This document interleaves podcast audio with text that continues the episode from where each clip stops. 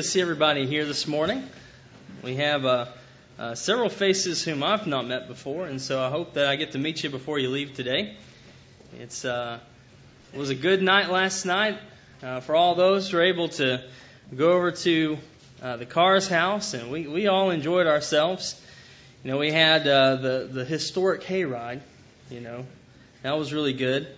you know, and and I don't know, there is a special place for people in my heart that hit the preacher in the face with a branch. and I will not name any names, Hillary Pemberton. Um, but uh, I expect full repentance. I told you I would, yeah. Well, it's good to good to be here with brethren. Uh, you did miss out if you didn't get to go last night, but I'm sure that we'll have other fellowship opportunities.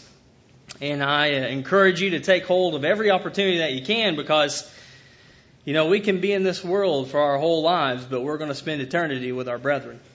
And so, uh, get to know them well, spend lots of good time with, with them. And you know what? You'll be encouraged.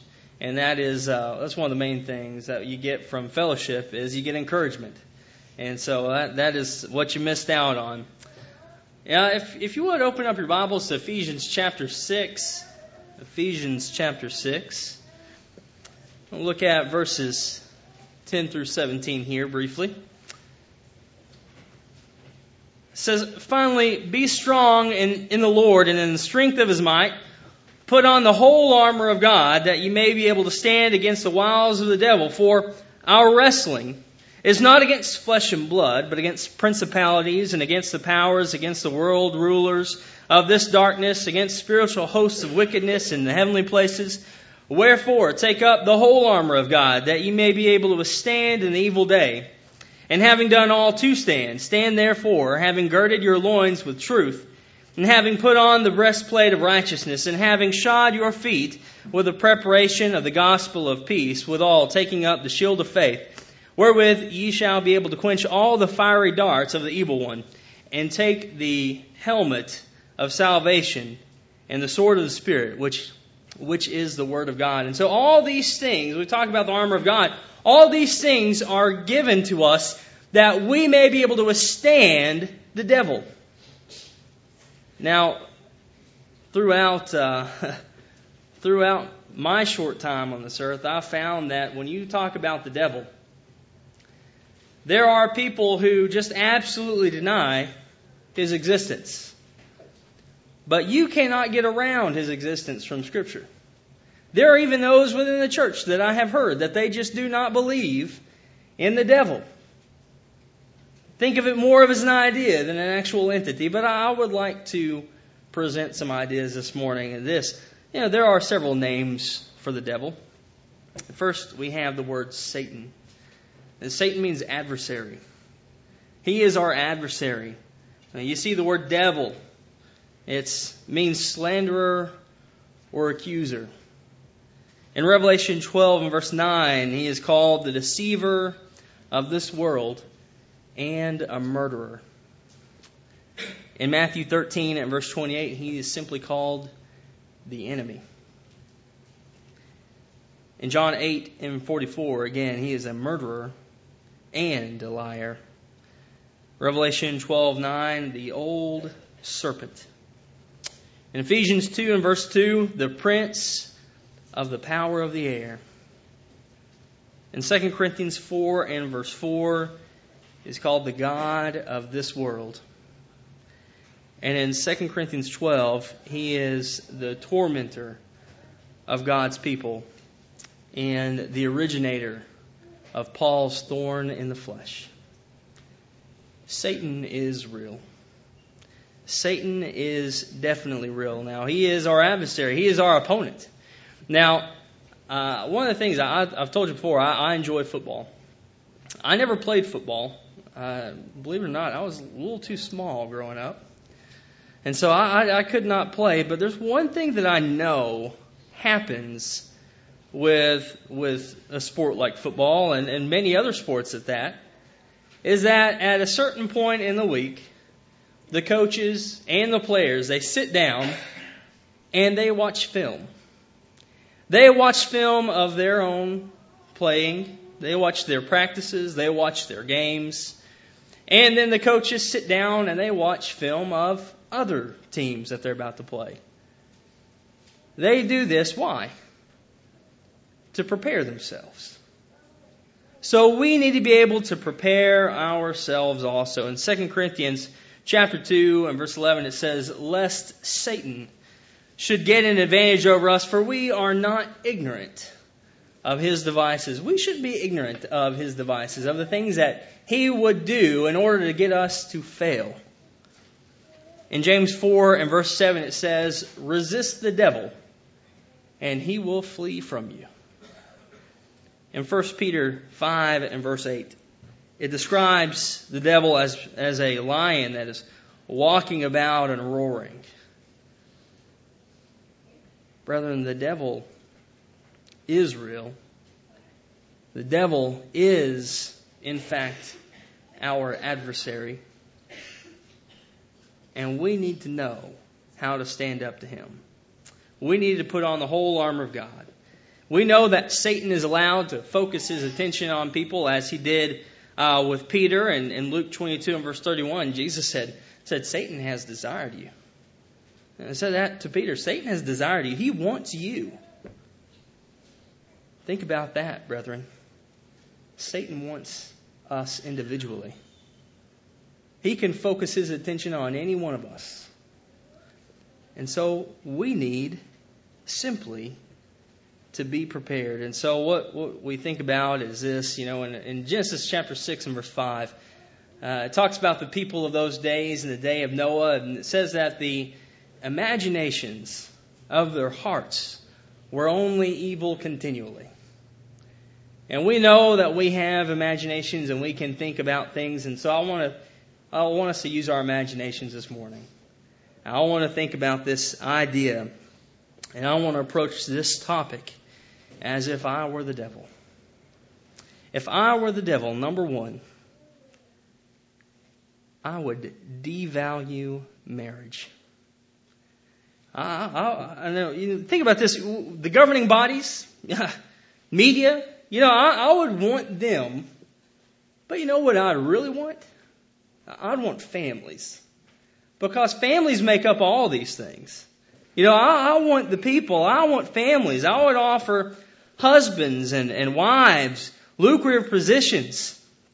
And, you know, these people that, that, you know, like we see in the scriptures in Genesis, that you have the sons of God working with the daughters of men. And, and what that simply means is that you have righteous people and unrighteous people together. And, and so they're together and they're working together. And, you know, I would, I would, I'd want there to be a lot of influence from peers. Be peer pressure at work, at the office, at school, whatever I could. I would make money a major friction point in marriage. You know, I, I, I remember someone telling me, and, and this is really the case for most people, I would think. Uh, but this one guy, he said, you know, have you ever have you ever had an argument, uh, you know, with with your significant other? And, and at the time, we're you know we're talking about about autumn, and I said, no, no, not really. And he said, you will. I was like, well, I figured probably would at some point. And he said, and it's probably going to be about money. And you know how true that was? You know, it was. It was very true. Most marriages, the first argument ends up being money. So I would want that to be a major friction point in a marriage. I would want spouses to not trust each other when it comes to finances. You know what? Whenever that happens, guess what happens? Other things happen. You know, you've got this this spiral, this downward spiral of things, and and the, the, first there's the lack of trust when it comes to money, and then there's a lack of trust in general.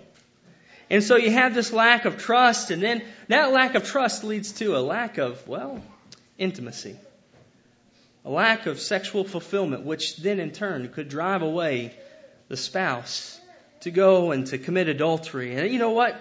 I would, if I were the devil, I would want to make marriage look like it was something that's very old fashioned. You know, we don't really need to do that these days. Don't do that today. Don't get married. Just live your life out. Just, just, you know what? Don't, don't even settle down on one person. Just play the field if you wish. Go and spend as much time with whoever you want, whenever you want, and don't worry about a thing. You know, if I were the devil, I wouldn't want people to know about such passages as Ephesians 5, verse 22. Wives, submit yourselves unto your own husbands. That's not someone else's husband. That's who? That's your own husbands. Ephesians 5, verse 25. Husbands, love your wives, even as Christ also loved the church and gave himself for it. You know, I, I've seen a lot of this. You, know, I, you, look at families, and I've, I've seen women in the church, and they'll say, "So, well, you know what? That's just that's something that God doesn't really care about anymore." They don't. You know, that was something that was really it was cultural. That's what it was. It was cultural at the time, and so you know we don't need to do that anymore. You know, we don't need to submit ourselves to our own husbands. That's not. And gently, you have to say, well, look. Uh, you are commanded to love your husband and to submit yourself to him. Your husband, on the other hand, he should be willing to die for you. It seems like a very small thing in the long run.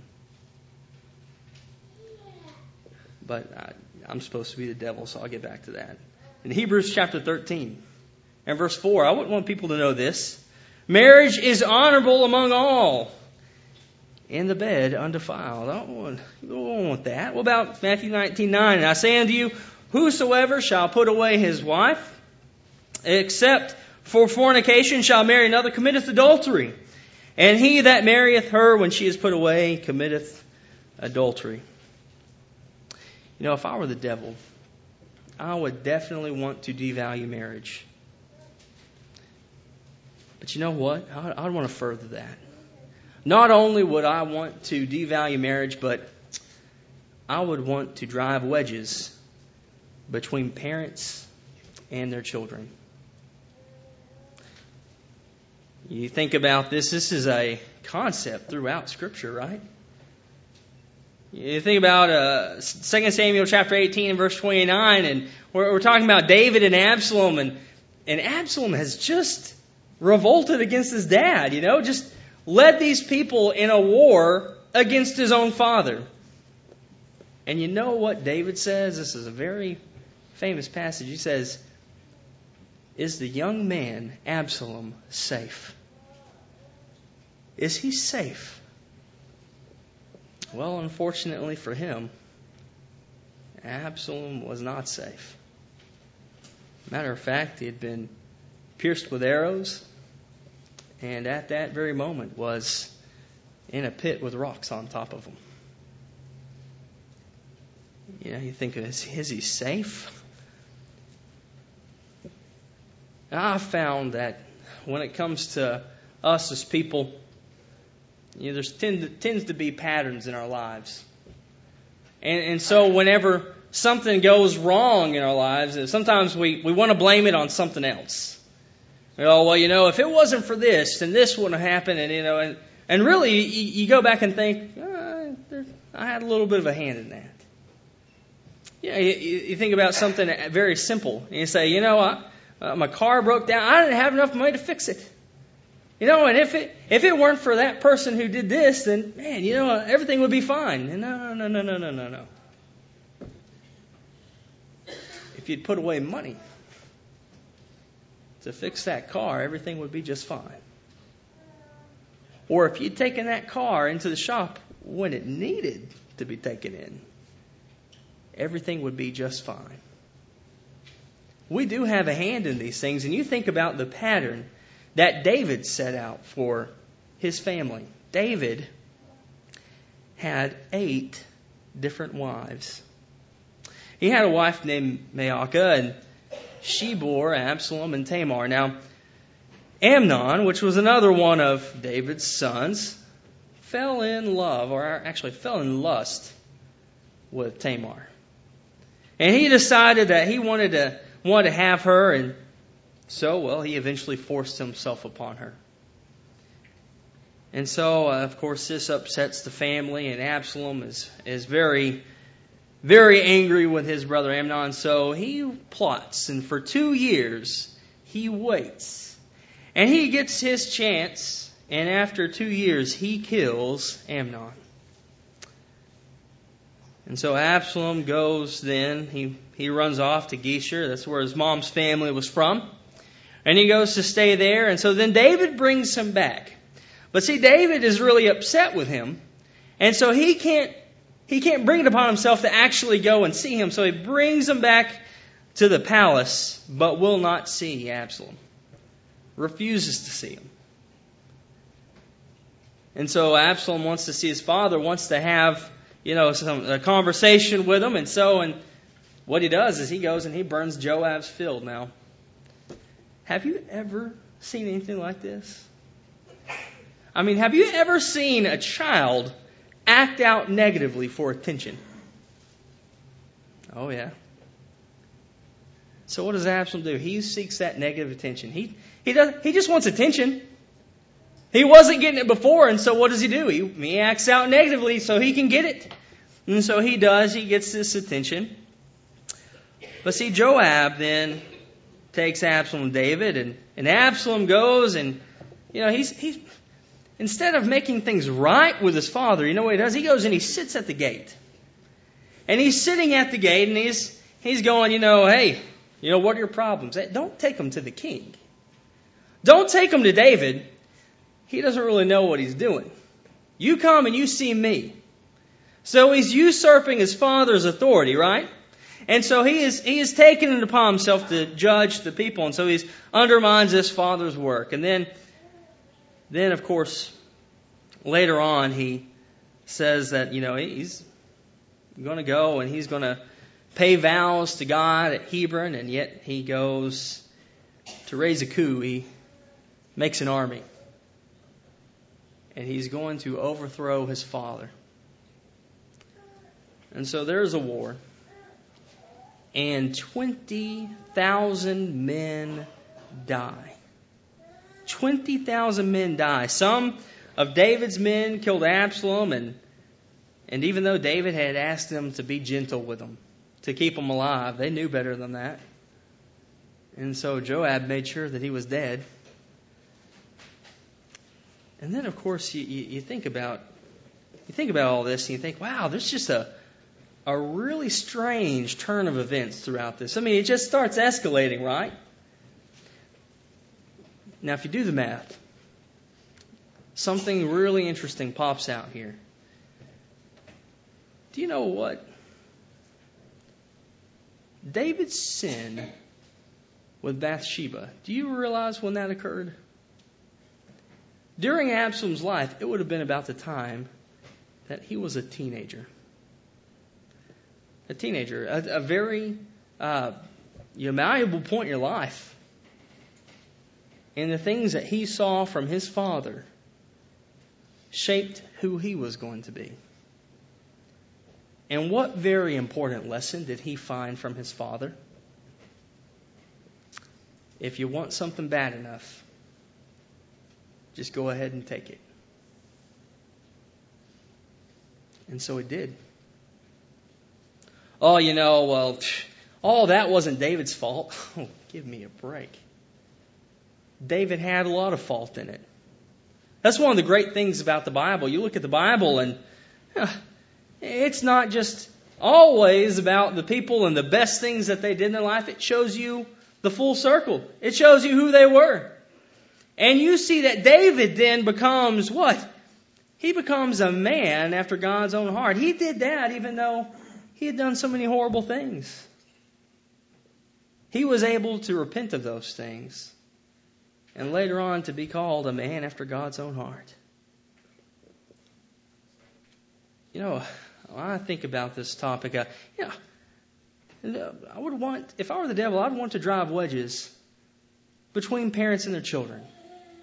I, I would do it in, in all sorts of ways. I would, I would make dads think that all of their purpose was to work and make money for the family. That that was their lot in life. That that is all they had to do. They don't worry about coming home and helping the wife rear the children. Don't worry about coming home and being a good example. Don't worry about those things. What you can do is you, hey, just go home, prop your feet up, open up that newspaper, turn on that TV, whatever, and your responsibilities are done. Because when you work, that's you know that's all you've got to do, right? If I were the devil, I'd make sure dads thought that very thing. If I were the devil, I'd make women think that, you know, other people could raise your children just as well maybe even better than you could. I would want mothers to just pass off their children and, and, and let the grandparents rear them. Or to just pass them off on, on people all the time just so that, well, that, so you can live your life, right? Because really, you know what? You're the most important thing. If I were the devil, I'd make sure to drive those wedges. I'd drive them deep. If I were the devil, I would want you to think, you know what, there are no absolutes. There are no absolutes in this life. I mean, you think about subjectivism that, you know, everything is based on my feelings. So right, right and wrong, based on how I feel about something. You think about its uh, closely related cousin here of mass tolerance. You know, just it doesn't matter what you believe. You believe what you believe. I'll believe what I believe. We're all we're all going to the same place, right? Everything's fine. Don't worry about it. Yeah, see, we're all going to heaven. We're just we're just going different ways.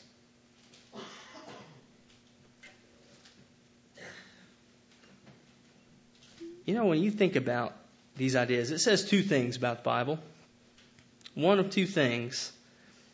Either, number one, the Bible simply isn't true. Or two, it doesn't matter. And think about that.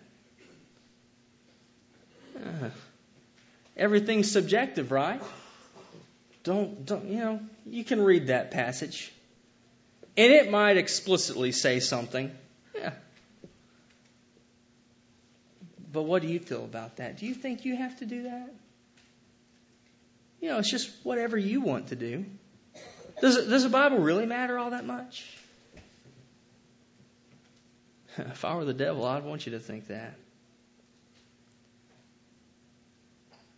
If I were the devil, I wouldn't want you to know these passages of John 8 and verse 32, and you shall know the truth, and the truth shall make you free, or Hebrews 13 and verse 8, that Christ is the same today, yesterday, and forever.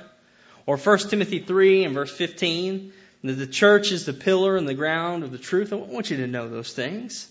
What about John 17, 17? That you can be sanctified by the truth. And that the Word of God is truth. Don't think about that. There are no absolutes, right? No absolutes. If I were the devil, I would want to separate the sacred from the secular. Now, what do I mean by that? Now, let's let's let's make sure we got some things straight here. Okay, hey, if I were the devil, I would want you to think that righteousness is reserved for Sunday mornings. Yeah. yeah, just when you're when you're worship, that's when you should be righteous. Everything else, eh, it's not so much.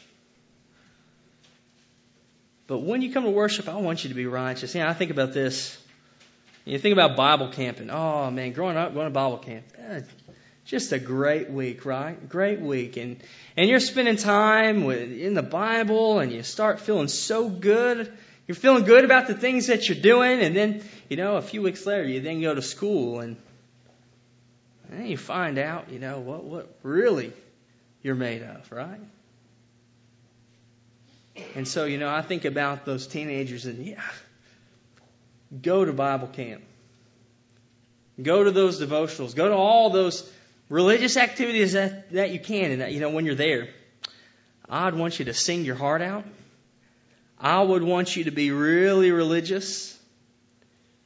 But then when you leave, I would want you to forget all those things. Don't worry about it.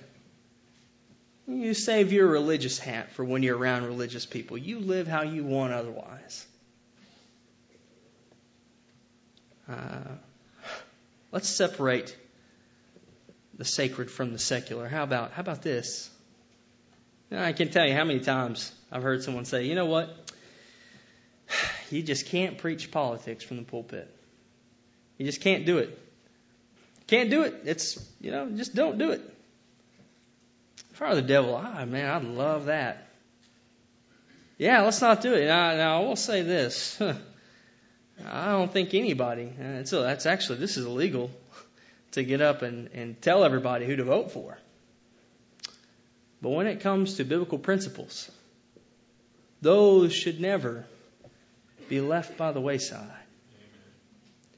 We need to look at look at these things. You know what? If I were the devil, man, just forget about politics. Right, let's let's not talk about these things. You know, homosexuality. Ah, let's just forget about it. Don't worry about that. That's for when you get to play church. You get upset about that later. When it comes to politics, you can do whatever you want. You don't have to have values when it comes to politics. You don't have to vote as a as a Christian. You, you can vote as you. If I were the devil, and I'd love that. Leave your values at the door. Let's separate the sacred from the secular. Basically, let's be Christians here. But as soon as we leave this place, let's be something different. But you know what, brethren? Fact is, I am not the devil. I'm thankful for that. But if I were him, you know what I'd do? Just about everything he's already doing now. And you know what it is that He can get you with. And it may be that thing that you're thinking about right now. Do not, do not let Him have the upper hand. Do not let the devil win. But live a righteous life. And you can do that by knowing your opponent. Maybe there's someone here today that has not yet become a Christian. You'd like to do that today. We'll be glad to help you out with that. Uh, what that means is that you must hear the Word of God, which we've done today. And you must believe that Jesus Christ is the Son of God, John 3.16. And we hear and we must believe, and then we, we need to repent. Luke 13.3, I tell you, nay, unless you repent, you shall all likewise perish. So hear, believe, repent. We, we must confess. Matthew 10, 32 and 33. This is something we do every day. We confess Christ before men. Something we see in Acts chapter 8 that the Ethiopian eunuch did at the point of baptism.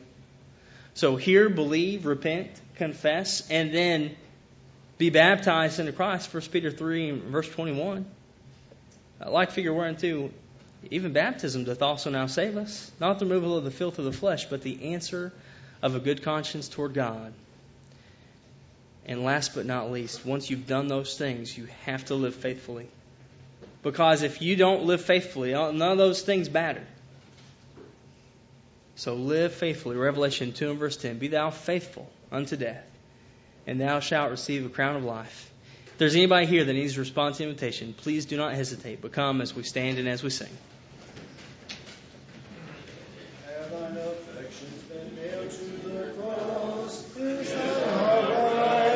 God. Dost thou count all things for Jesus but loss? Is thine heart right with God? Is thine heart right with God? Washed in the crimson flood, cleansed and made holy, humble and lowly, right in the sight of God. Hast thou dominion o'er self and o'er sin? Is thine heart right with God? Over all evil without and within, is thine heart right with God? Is thine heart right with God? Washed in the crimson flood, cleansed and made holy, humble and lowly, right in the sight of God. Are all thy powers under Jesus' control? Is thine heart right with God? Does each moment abide in thy soul? Is thine heart right with God? Is thine heart right with God? Washed in the crimson flood, cleansed and made holy, humble and lowly, right in the sight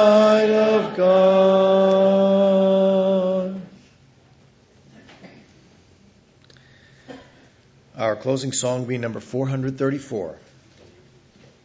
Number 434, More Holiness Give Me.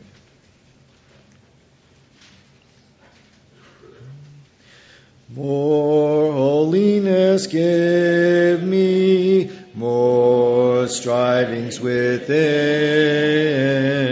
more patience in suffering, more sorrow for sin, more faith in my Savior, more sense of His care, more joy in His service, more purpose in prayer, more gratitude give me, more trust in the Lord, more pride in His glory, more hope in His word, more tears for His sorrows, more pain at His grief, more meekness in trial,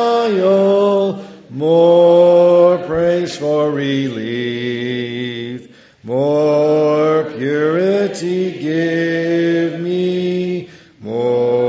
strength to overcome, more freedom from earth stains, more longings for home, more fit for the kingdom,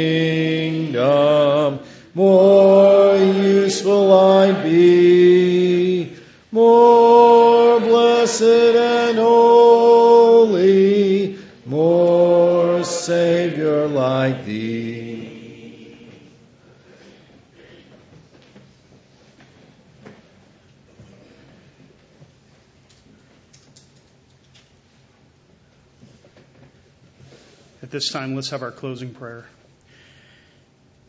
Our Father in heaven,